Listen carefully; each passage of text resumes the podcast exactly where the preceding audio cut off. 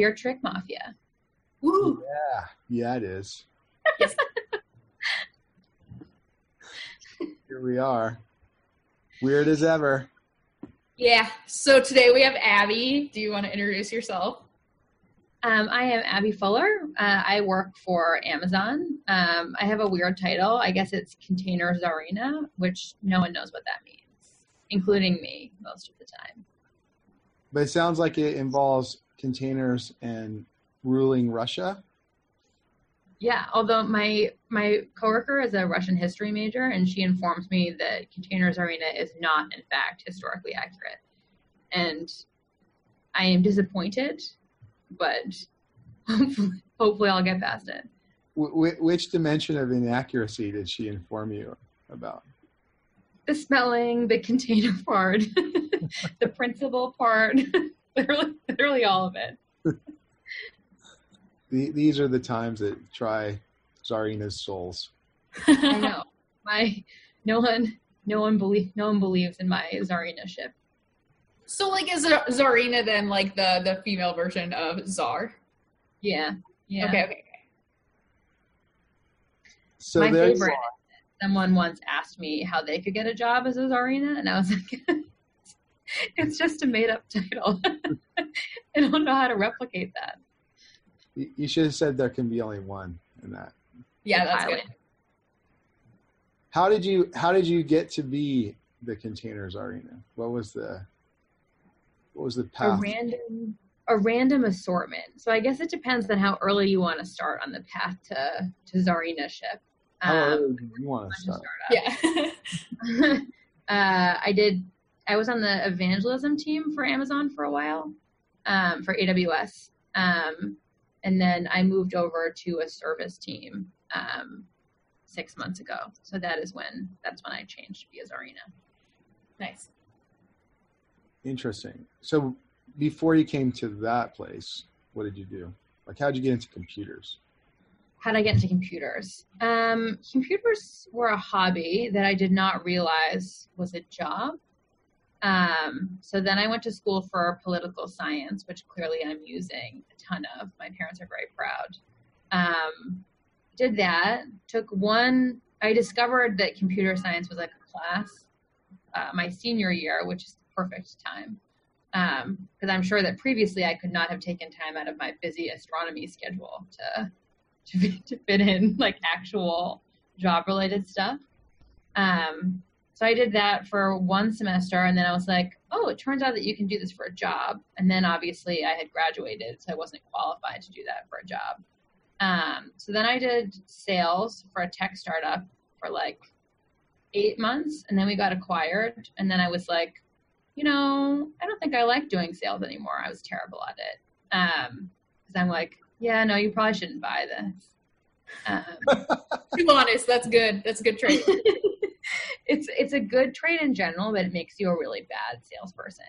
Actually, we'll talk about that. Unless the product is good, then you're a great salesperson because like Yeah, So- that so- is you you walked into a startup and they're like, "You're going to do sales," and you're like, "Sure, I'll do sales." I think I cold emailed them and was like, I'd like a job. I'd like one job, please. Um, I'll take a job. I'll take a job. Um, and then and then what they were hiring for was sales. And I was like, well, you know, I want to get into tech, so I'll just do whatever. And then um, then I picked up a lot of the Salesforce stuff. Salesforce is a pretty solid way into being paid to do computer stuff. Uh, mainly, I think, because no one wants to use a weird version of Java. Um, So So like the cottage the cottage industry of configuring Salesforce to do whatever crazy workflow that one company wants to do. That's So you can do a ton of Salesforce in Salesforce without ever programming anything, and then, uh, if, but then if you want to extend it, you can use their language uh, to do that. So then I kind of picked some of that up, and then uh, when we got acquired, I moved to the to the product team with my Salesforce, um, and then at some point. I decided that I wanted to do more data stuff kind of beyond what was in Salesforce or to improve what was in Salesforce. So I did like a like a big data cleaning up project in Python through the the tolerance of the CTO, who was probably like, "This person's just going to keep asking me annoying stuff until until till I, till I I give her something to do," which is extremely on brand. Um, so then I did that for a while. So and your then I- advice for anyone who wants to come up is be annoying. I mean, I think Jess actually said on Twitter once that that was what she and I do as jobs is just Yeah. annoy people as a service, and I think that that's exact. That's that's pretty fair. like that in cold emails like people should honestly do more often i think because it's that it's that uh like kind of ambition that some people lack and so it's nice to have that honestly Yeah, just like what are they going to do if you cold? They could ignore. there's no downside like either they ignore it or they email you back and so it's like cool It's a win-win. Um, so definitely no problem with cold emails. So I guess that kind of worked out, and I'm still not really sure how it worked out. So you But, cleaned like- up the data with Python, I did. and then you were Um, after that. No, so then I did that for a while, and then um, at, as acquisitions go, I stayed for a year after the acquisition, um, and then I was like, maybe not for me. Um, so then I went to another startup um, and did uh, sort of the same thing. I did a lot of their CRM stuff, and then I did. So this was Hailo, uh, and at the time, um, Hailo was. Uh, they all still go and talk about it places now, but they were doing the whole like monolith to microservices thing. So they were rewriting everything in Go, doing like this crazy distributed microservices things and like speaking at meetups about it. Uh, so obviously, it was just me hanging out in New York, paying people with PHP when they were all like, "Go!" Like, how how cool is all this stuff? And I'm like, we pay people with this with this crafty PHP stuff, but like, definitely makes for a cool conference talk.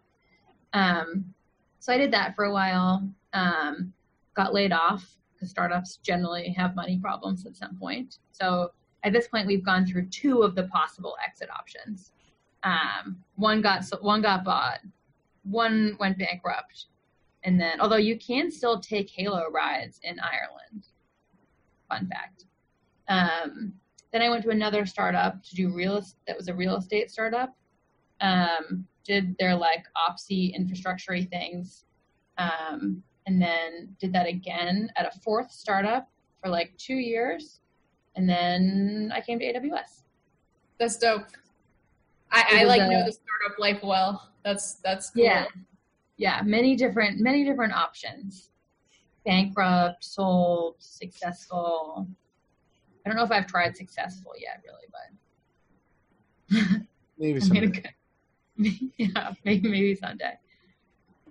I, I tried a few of those options along the way. I think we all we all had a. I mean, I, this is another little quick aside, but when you first believe in a startup, it's like this magical moment. You're like, oh, it's gonna work, and you're gonna do like all these things to make it work, and then like when it fails, it's like your heart's broken. You can never feel, you can never love again. yeah Yeah, you put so much you put so much into them, um, and you get so close to the people that work there, and you spend so much time with them, and then um, everything feels like very dramatic. oh my god yeah But but it's And I- actually in some ways it's predicated on you putting so much into them, and Yeah. like uh, borders on exploitation and like emotional like exploitation. Oh, for sure. Like this No, this for first CEO I worked for, like I believed so hard in what we were gonna do. And no then- we've had this conversation the the elizabeth holmes thing yes. Oh my gosh, you want to Did believe? you work for Theranos? No. well, we, we, we did a podcast about it before. You know, because like it is it is it is a form of exploitation like it's like almost manipulative right except Yeah, without think- except without the almost. Yeah They, like- okay, okay, good yeah because so, so i'm on the right track they bank, I think, on the whole, we're a family. Like, we're all working really hard. We're all hustling. Like, it's totally normal to have perks. Like, we'll feed you every meal in the office as long as you, as long as you work all the time. Um, or like, I think at one startup, like I was the only person on call for like a while. And they they they they bank on the fact that like everyone wants everyone everyone is so invested that they're going to put in just so many hours to make it work. Oh yes. But what I what I really was talking about for me was how like I never got back to that point within with like another startup. It's like it's like your first love and then your heart's broken and then it's like you always protect your heart after that. Yeah. yeah. No, that's actually really true because like it is not a family. Like you realize that pretty soon after like things yeah. go fit. Um, and then it is like uh you can't love again, maybe. I don't know. I, don't know. I mean I wanna love, don't get me wrong, but I just You have to protect your heart. Exactly. I'm just like a huge marshmallow though. That's the problem. well nobody knows that. We should keep that a secret. And, so then, Andrew, can you edit that out. Which part? Jess doesn't want anyone to know she's a marshmallow. we'll leave that. I already know. Already know. know. there's there's no secrets here. so there you are. You're the Czarina. What what's exciting about what's going on with this uh, container thing? Just the container thing or whatever um, computers like people use computers to do stuff. I think i think my favorite is that the the smaller we make the pieces to things and the kind of the lower that we go the more people find that they can kind of play with and that they can tweak right? So that like some people might be using containers some people might be thinking about micro vms some people might be thinking about unikernels like everyone's always kind of doing something cool and i think systems wise the more the more little pieces that you have the more there is to go wrong. So it's like ever increasingly exciting distributed systems problems. I feel like that's what's exciting right now for me. But in some ways everything you just mentioned is somewhat interchangeable like yeah. at that at that layer right? And and you know not to uh not to lead the witness at all but there's like also like serverless stuff, which is like so far removed from that world. It's like you don't even you don't even worry about it. Yeah, I think you end up with well, somebody always worries about it, right? So I you would hope so. You would hope so. Well, there's always the person on the internet, right? That's like, did you know that serverless has servers? I'm like, I actually I had no idea. Like, hold on, I gotta call some people. Like, like let the world know. I don't know if they know stop the and press. Anyone told EC2. And people, people. So there's always going to be someone that worries about it. And to make the serverless stuff work, there's always going to be someone that thinks about like, how can I make this faster? Um, but yeah, I think there's there's there's the total and complete opposite, which is as a as a user, how can I care less about the underlying infrastructure and more about the whole like everything that I write should be should be just about my application and just about what makes me different. So I think you can really you can really approach it from kind of both sides. The people that are innovating at the lower levels, trying to figure out how can we make this all faster and safer and more performant, and then the the customers from the other side that are like, I just want to run my stuff. I don't really want to care about how you're doing it. I just want to kind of run it. And that's how I think where the whole serverless thing comes in. I mean, because if the interface is the same, I don't know if it's running on unikernels or containers or micro VMs. I don't care. You shouldn't have to care. I think. I mean, that's what I would argue is that you shouldn't have to care. That unless that's something that you're in, like personally invested in, that that's the space that you want to work in, um, you shouldn't have to care. Like it, sh- it shouldn't matter. It shouldn't matter to you, and we should make it so that you don't have to care. So then, so then you see this kind of evolving. Like, what do you care about? And I know Jess has some things she gets excited about here too. So what does Jess get excited about? What oh, what's exciting for Jess? I know. Genetic, CERN. um, I don't know. I mean, like, I, I just feel like it's exciting that people can deploy services easier. Like, I think that's like the the ultimate goal, right? Is like people just want to deploy a thing. Um, yeah. So maybe we could make that easier. yeah, I think it's I think it's interesting how things kind of kind of move right that it always feels like it goes around in a giant circle so like we have we have instances and then everyone's like okay well i just want to be able to deploy my application on these instances so we make a bunch of tooling to make it easier and then we do some sort of new primitive. So whether it's VMs or micro VMs or containers, and then we do the whole thing again. We say, okay, so we made a bunch of tooling for you to make it easier for you to do this thing. And then you always come back out the other side, right? Which is like, I actually, now that I have this and now that you've made it really good, I don't know if I care about how it works anymore or what you're doing under there. I just kind of want my I just kind of want my stuff to work. And it doesn't mean that we can't keep innovating underneath that and making it better for them, but ultimately like that is kind of the goal, right? How could you not care and how could you just deploy your stuff? Totally. That like I I, I agree with that because like um people like really shouldn't care at that level like what's going on underneath. And like you can just like flip things out if it still works like. Yeah as long as it still works. I mean i, I would say every you know quote unquote devops project i ever got involved with aspired to make developers productive and focus on their business logic with some kind of self-service access to do things that didn't involve configuring a bunch of servers and services. Uh, most of them, I'll say that's aspirational more than reality, but like we're getting to the point where, for the most part, this is this is a, a reality. But at the same time, each of those each of those layers, even down below that layer, right? So like containers run on servers, as we pointed out. Servers have some interesting things. Uh, you know, there's there's still interesting things in the in the silicon, right? And like that's not. Yeah. I mean, some of those have to do with like actually getting exploited, and we find new new ones every day. That's still interesting. Yeah, definitely interesting.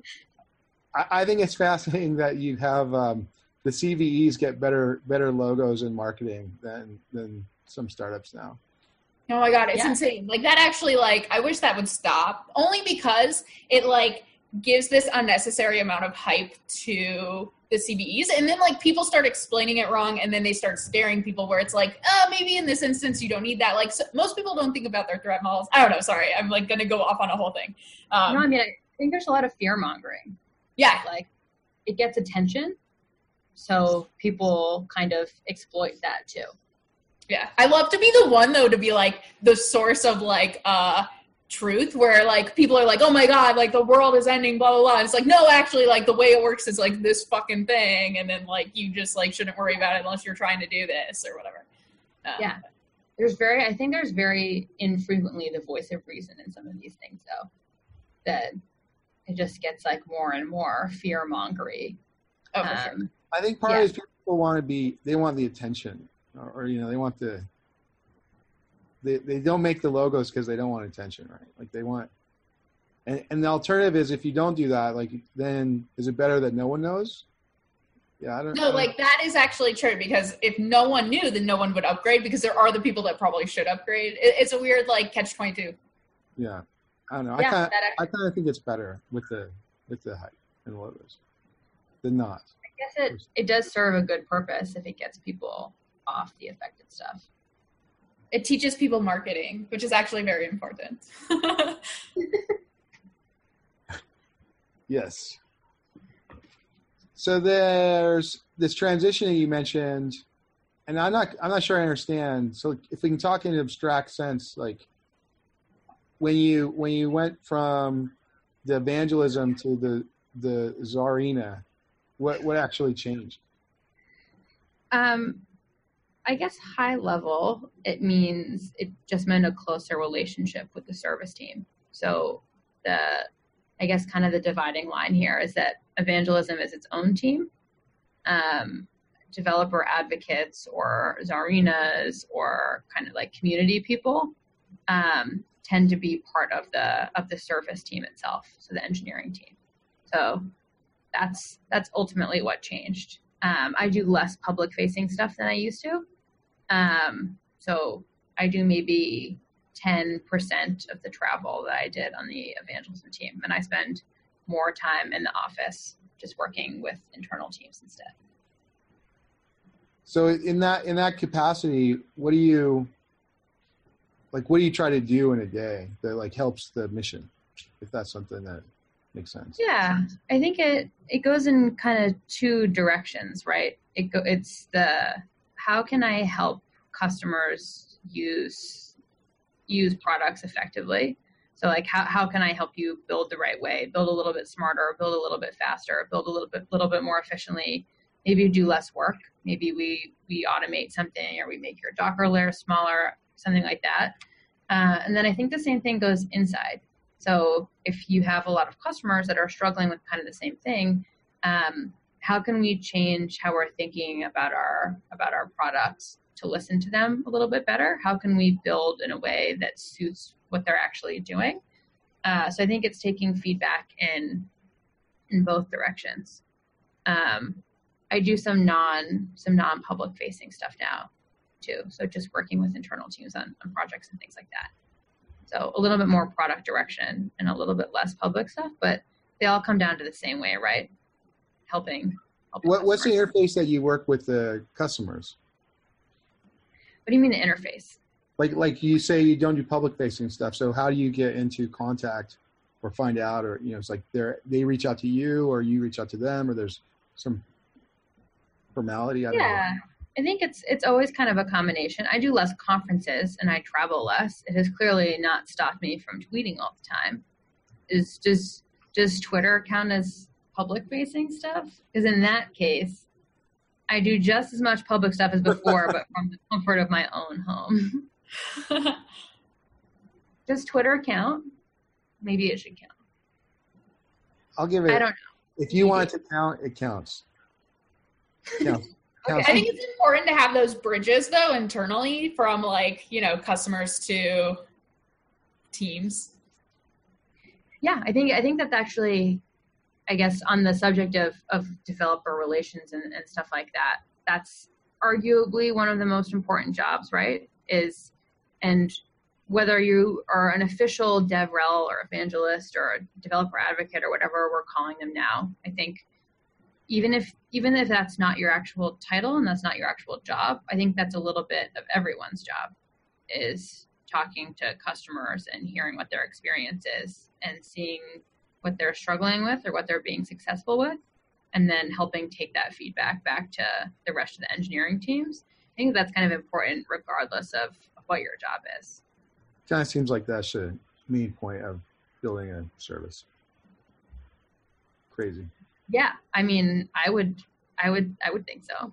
That Custom, customers might might might be a thing. yeah, I mean, you can build the coolest thing in the world, right? And if people are not successful using it, or if they don't like using it, or if they can't figure it out, then like, what'd you build Maybe- it for? Maybe it isn't as cool as you thought it was. Yeah, ex- exactly. Maybe you should have talked to some people about that. Maybe you should have Yeah. explained how cool it was.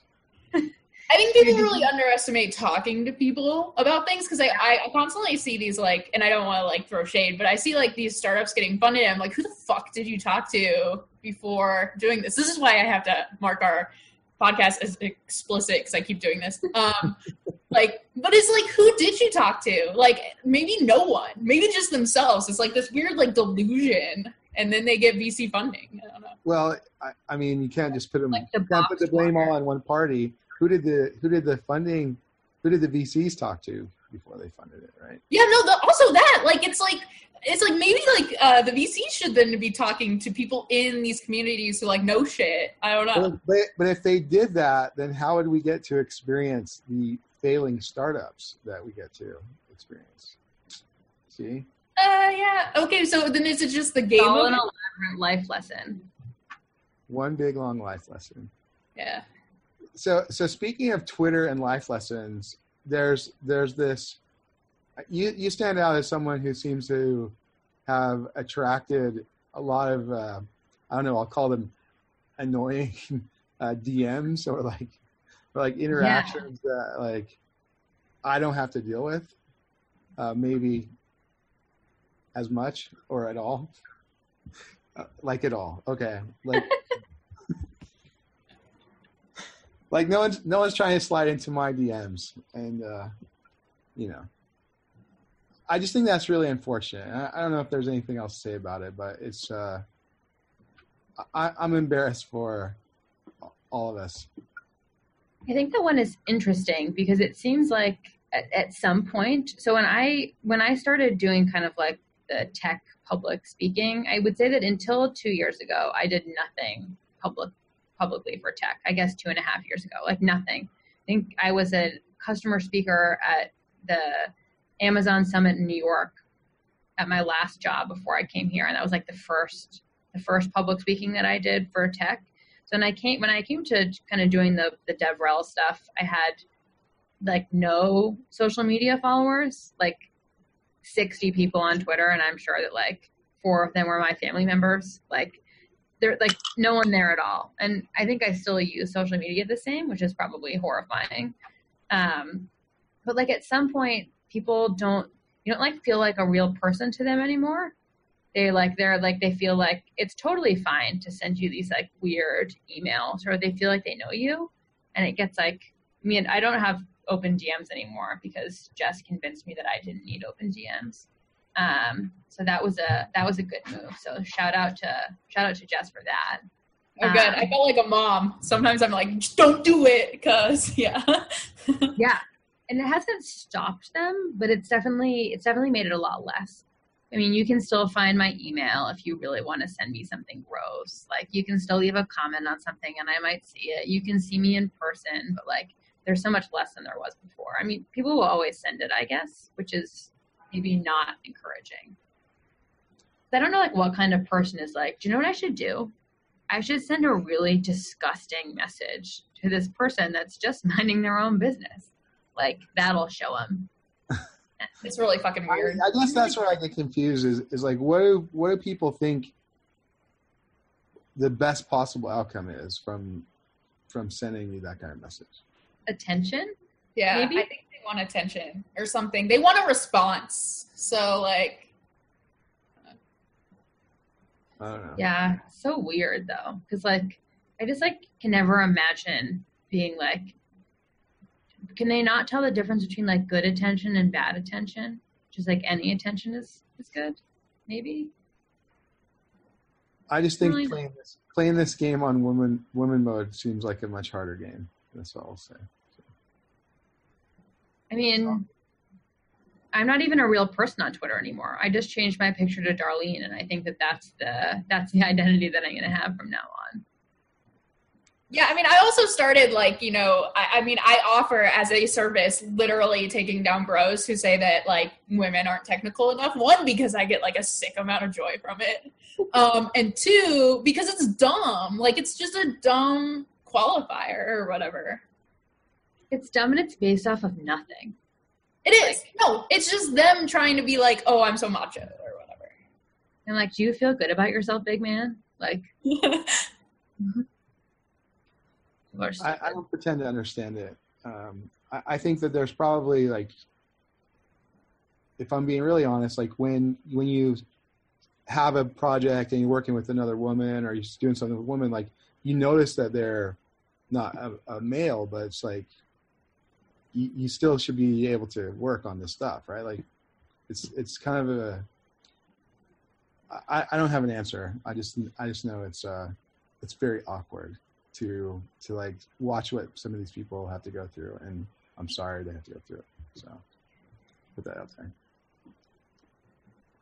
There there are I think there are cool there are people working on this I think in a couple cases, like Tall Poppy, and I think there was another one that are kind of trying to figure out what to do about the whole like the internet is disgusting thing. So props to them for for trying to do something about it, I guess. Yeah, I'm like not sure what because I looked into a lot of them like a long time ago, yeah. but that was before Tall Poppy existed, and like it's a hard problem to solve. It's kind of really interesting. It's super hard, and the, like, and even Twitter, which I mean, has lots of problems, but when they try to filter out responses, they'll miss really bad ones, but then they'll get like, I dropped the F bomb and a reply to you and it got filtered out, but like they won't catch like all of the gross ones. And it, I think it's just a hard problem. I think in Twitter's case, they don't really try. No, they definitely don't try. I mean, trying even a little bit would be better than this and so I clearly just zero effort. I mean, I think I think the bright line there for me was when you realize they can filter out all Nazi content in Germany, Germany because they're required to by law. but like they don't do that anywhere else. It is amazing the motivation that required by law will get them. It's absolutely insane. Yeah, they're like, this is a really hard problem, and we don't know how to do it. And we're like, Germany's like, it's against the law, and they're like, just kidding, we actually knew how to do it all along. The, yeah, maybe maybe the people you need to block on Twitter were the friends we made along the way, or something. I. Oh, that's the opposite, not the friends we Oh, I, see, that's why this is so hard. so what do, what do you aspire to do? Like what what are you going to be after the czar czarina of containers? That's a good question. Um, I Are think uni- it's like are a- unikernels going to be a be a thing? Is that Uh,